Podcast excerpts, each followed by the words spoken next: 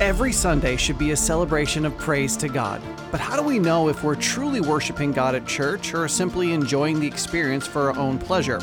Thankfully, the Lord has given us the perfect way to know if our Sunday celebration is for Him or for us.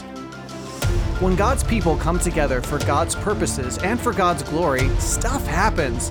Big stuff, life changing stuff. But regardless of what it may feel like or even look like, it's easy to tell when our lives have been bombarded with the blessings of corporate worship. And isn't that worth celebrating? The one true God of the universe has existed since eternity past in ultimate perfection. He spoke the cosmos into existence for his sole honor and glory. He moved heaven and earth to redeem mankind, even though we have nothing to offer him and He's given us everything we need for life and godliness in His Word. He deserves our worship, He deserves our adoration, He deserves our praise. I'm your host, A.M. Brewster, and this is the celebration of God. Over the past year, we've slowly discussed what it looks like to genuinely worship God at church. And we haven't yet, even once, talked about music. Why is that? Well, because everything we do is worship, and celebrating God at church is about far more than merely singing songs. In fact, though singing praises to God should be a legitimate and important part of our corporate services, there is very little to be said about it in the New Testament.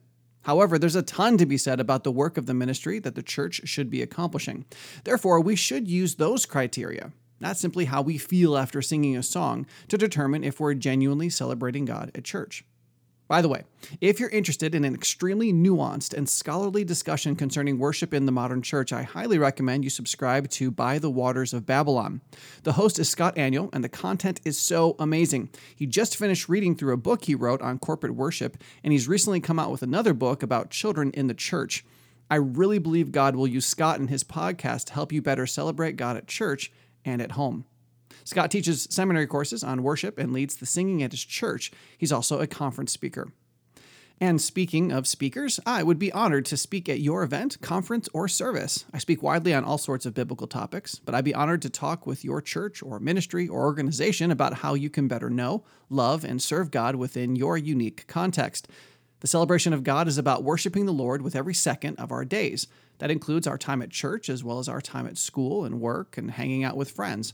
I not only enjoy equipping Christians for discipleship and celebration broadly, I love working with ministries and organizations to help them create a culture of worship, even at work. There are few things sadder than a church or parachurch organization that isn't truly worshiping God as they create resources for or minister to other people. Perhaps your ministry would benefit from the celebration of God performing a worship check during these checks, we interact with your ministry, employees, and volunteers to get an idea of how God is being worshiped in your space, and then help everyone create a plan for discipling each other and growing closer to God, even while they're working. If you'd be interested in something like that, you can go to ambrewster.com to continue the conversation. And don't forget that we have free episode notes and transcripts available for you at celebrationofgod.com. Now, let's talk about the consequences of true corporate worship. If you haven't heard our previous episodes in this series, you'll need to start there, otherwise, today's content won't help you very much. For example, based off of what we've already discussed, in order to benefit from the blessings of celebrating God at church, we have to assume that we're assembling with the right people and doing the right things in the right ways for the right reasons. If we're not worshiping God the way He's prescribed, then we're not going to experience the benefits. Of course, at the end of our last episode, I pointed out that all bodies of believers are imperfect and flawed and sinful because God has not glorified us yet. So, what we're talking about is trajectory. Assuming the overall trajectory of your church is to make and mature disciples of Jesus Christ to the glory of God the Father, and assuming they're rooted that plan in God's expectations from Scripture, then you're going in the right direction, even if you're moving imperfectly. Therefore, assuming all of that, what are the consequences of participating in the body of Christ?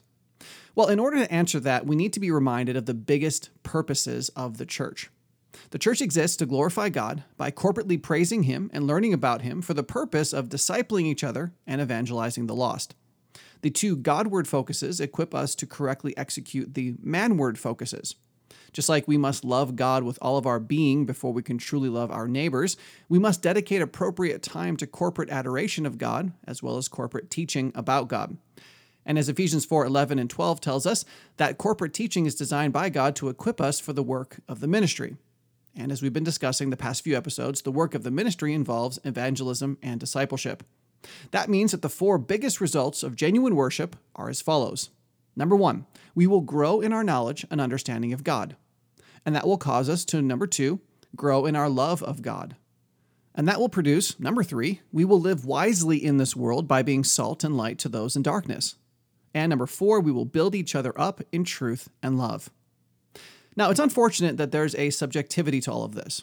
People who participate in cults and false religions would readily say that they're growing in the love of their deity as well as knowing and understanding him better. And no doubt, the most ardent of them will be living accordingly. They may offer daily sacrifices, they may proselytize, and they may even blow themselves up as an act of worship to their false god. But that doesn't mean they're accomplishing anything outside of their own power and for their own glory. So, how do we really know if we're receiving the genuine blessings of truly worshiping God at church? Well, in order to answer that question, I want to focus on the last two blessings.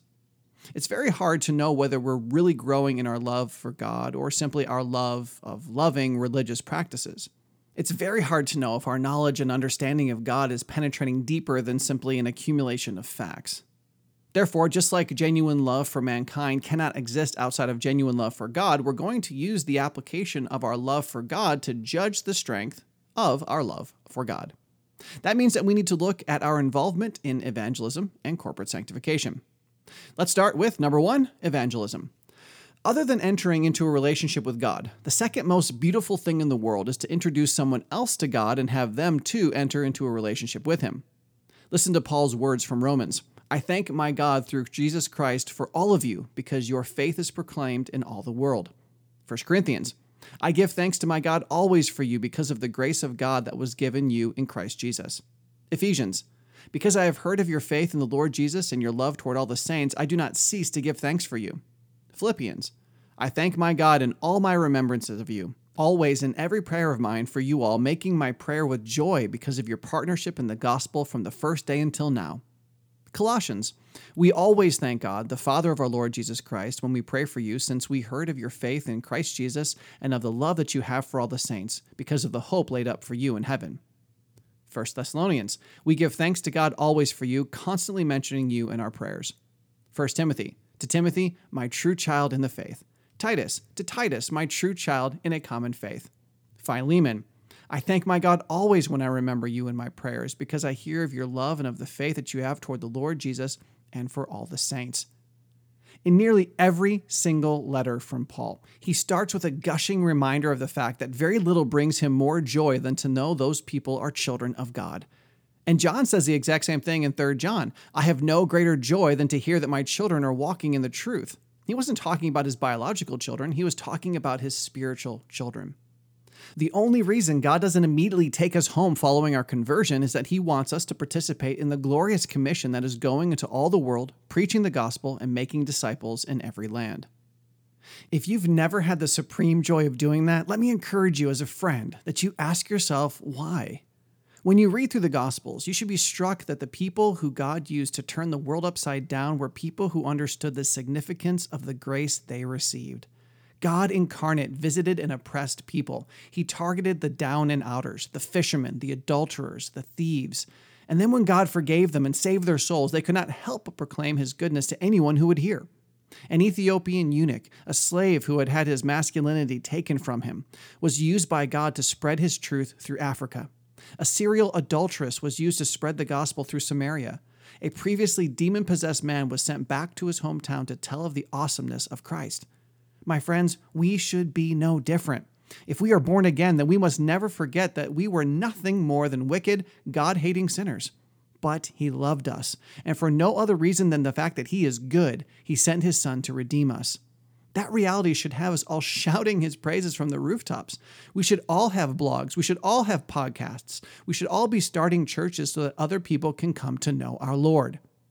Yes, it's true that some people need to overcome being shy, sure. Others need to stop sinning and making excuses for their lack of love for the lost. But the other reality is that those who don't love much haven't been forgiven much, meaning they likely weren't forgiven at all. At least that's what Jesus says in Luke 7. I say to you, her sins, which are many, have been forgiven, for she loved much. But he who is forgiven little loves little. My point is that when we assemble with other believers, God wants to use the pastor to equip you to understand how to introduce others to Christ. But even though it's not hard to share Christ, and even though we're surrounded by hundreds of unbelieving neighbors and classmates and coworkers, and even though it's nearly impossible to not have opportunities to evangelize, so many professing Christians never think to talk to other people about the God that supposedly changed their lives. They'll talk about skin creams and sports teams and sweet dreams and comfy jeans, but they're embarrassed to talk about the King of Kings. Now, if I'm describing you, if you're struggling in this area, if the thought of sharing your God with others seems new and difficult and strange, and you're not certain how to get involved in this exciting and amazing process of sharing the good news with the world, then the church is the place that should be equipping you and your kids to do just that. But fishers of men don't come out of self serving assemblies. People who think that evangelism is merely getting someone to come to church or pray a prayer aren't the result of churches that understand God and equip their believers to share Him with the world. So that's one huge blessing of participating in the right kind of church for the glory of God. You'll be actively engaging in evangelism. Now, I know that may not have been what you were expecting. You may have been hoping that the consequences of assembling with God's people would be that you'd feel better, or live better, or become wealthier, or healthier. But that's not true. Sure, you may feel better, but our emotions are not the arbiter of what pleases the Lord. And generally speaking, if by quote unquote live better we mean being conformed to the image of Christ, then yes, that will happen. But being conformed to the image of Christ will result in us living like Him. He came to this earth in submission to the Father in order to do whatever it would take to bring people to God, even though it would require His death. That's the amazing consequence of attending a good church. Here's the other. Number two, corporate sanctification. Now, I keep using those words, and I don't want anyone to be confused. Corporate sanctification is a short way of talking about the process that God wants all of us to play in each other, becoming more like Christ. God wants me to work on my own salvation in fear and trembling, but He also wants you to participate in the process of me working out my salvation in fear and trembling. In fact, to be honest, I need the body of Christ in order to mature as quickly and as well as I should. There's no such thing as a maverick Christian, no lone rangers, no castaway Christians. You need other believers if you want to be transformed into the image of Christ. So let's finish off today by looking at a passage we studied a couple episodes ago in this series. I'm going to start reading in Ephesians 4:11 and I'm going to jump around a little and make comments as I go and then we'll be done. Here's what God has in store for you as you assemble and participate with a Christ-honoring body of believers and he gave the shepherds and teachers to equip the saints for the work of the ministry. Pastor teachers are God's gift to us that we may be equipped to do what the church has been called to do. But they've also been called to build up the body of Christ until we all attain to the unity of the faith and of the knowledge of the Son of God, to mature manhood, to the measure of the stature of the fullness of Christ. The Greek word translated build up refers to the precision and efficiency of a skilled architect. When we listen to the preaching of God's word and participate in the application of it in our lives, God will use it to make the body of Christ bigger and stronger. He will use it to mature you in that process. Ask yourself this question Do you really want to truly, genuinely be mature? Well, that depends. How mature, you ask? Well, Paul tells us that the purpose is for us to be as mature as the fullness of Christ himself. And then Paul goes on to explain what that looks like. He says, So that we may no longer be children, tossed to and fro by the waves and carried about by every wind of doctrine, by human cunning, by craftiness and deceitful schemes. God doesn't want you and your kids to be thrown around by the conflicting and destructive failure philosophies that so easily invade our homes and our hearts. I encourage you to expand our study today by listening or re listening to an episode I did for TLP called Are There Failure Philosophies in Your Home? It's so easy for them to sneak in and undercut our ability to stand strong and confident. The lies of Satan produce doubts and dash our hopes on the rocks of errant worldviews, and the world is doing this on purpose. Schools are trying to proselytize young Christians for Satan. The entertainment and sports industries are trying to preach a message of godlessness. Science, medicine, government, and culture at large are using cunning and craftiness and deceitful schemes to ruin you. And God wants to use his church to disrupt that plan. God wants to mature you so that you will be like Jesus, undeceived by the lies of the world. And then Paul continues and gives us the positive side of the coin. Rather, speaking the truth in love, we are to grow up in every way into Him who is the head, into Christ, from whom the whole body, joined and held together by every joint with which it is equipped, when each part is working properly, makes the body grow so that it builds itself up in love. Let me break that down for you. God wants to use His church, and if you are a born again follower of Christ, then you are part of that church. He wants to use the church to train us to speak the truth in love. He wants to help us grow and be better connected with Jesus Christ, the head of the body. It's Christ who nourishes us. And since sickness in the body can hinder the brain from communicating with the rest of the body, God wants to make us healthy and strong so that connection with Christ can flourish in every joint. And God wants to use the church to help each, each of you work properly so that you and your local body of believers can all participate in the grand and glorious goal of flourishing in the body of Christ. Isn't that amazing? Yeah, I get that it doesn't sound quite as fun as roller coasters and chocolate cake, but let's be honest. That simply reveals the immaturity of our own hearts. The fact that the two greatest blessings of celebrating God at church is that we will know and love Him more. And the two biggest proofs that we are genuinely knowing and loving Him more is that we'll be spreading the gospel in this world and engaging in discipleship with each other is the most glorious blessing we could ever receive. And I hope you believe that. Now, I wanted to end this episode by flying through the 30 something one another's spread all throughout the New Testament, but I think the verses with which we just ended are perfect. Perhaps you can further your own study by going through the one another's yourself and then share them with your fellow disciples as you help them better love God and the church. It'll be exciting to see how God specifically helps us mature and become more like Christ, and the one another's are how he does it. I also encourage you to share these episodes with your friends. This could be a wonderful small group study. You can even download and use the notes from celebrationofgod.com. In fact, I'd love to visit your church and encourage your small group the way I've just encouraged you. Perhaps your pastor would like to invite the celebration of God to your church to do a worship workshop or discipleship conference. I'd love to share this vision with your whole local body. But even if I don't have the chance to do that, you can still share this episode with your friends. God's truth is grand and glorious, and we need to be sharing it with everyone we can. Now, I don't like to end a series on a low note, but our final episode is called The Consequences of Neglect. I know of far too many professing believers who do not regularly assemble with Christ honoring churches. That is nothing but dangerous. And it's so important that I believed it was best to end our study looking at the very real results of refusing to live life the way God created it to flourish. But before we wrap up the series, we're going to talk about celebrating God on Independence Day on our next episode.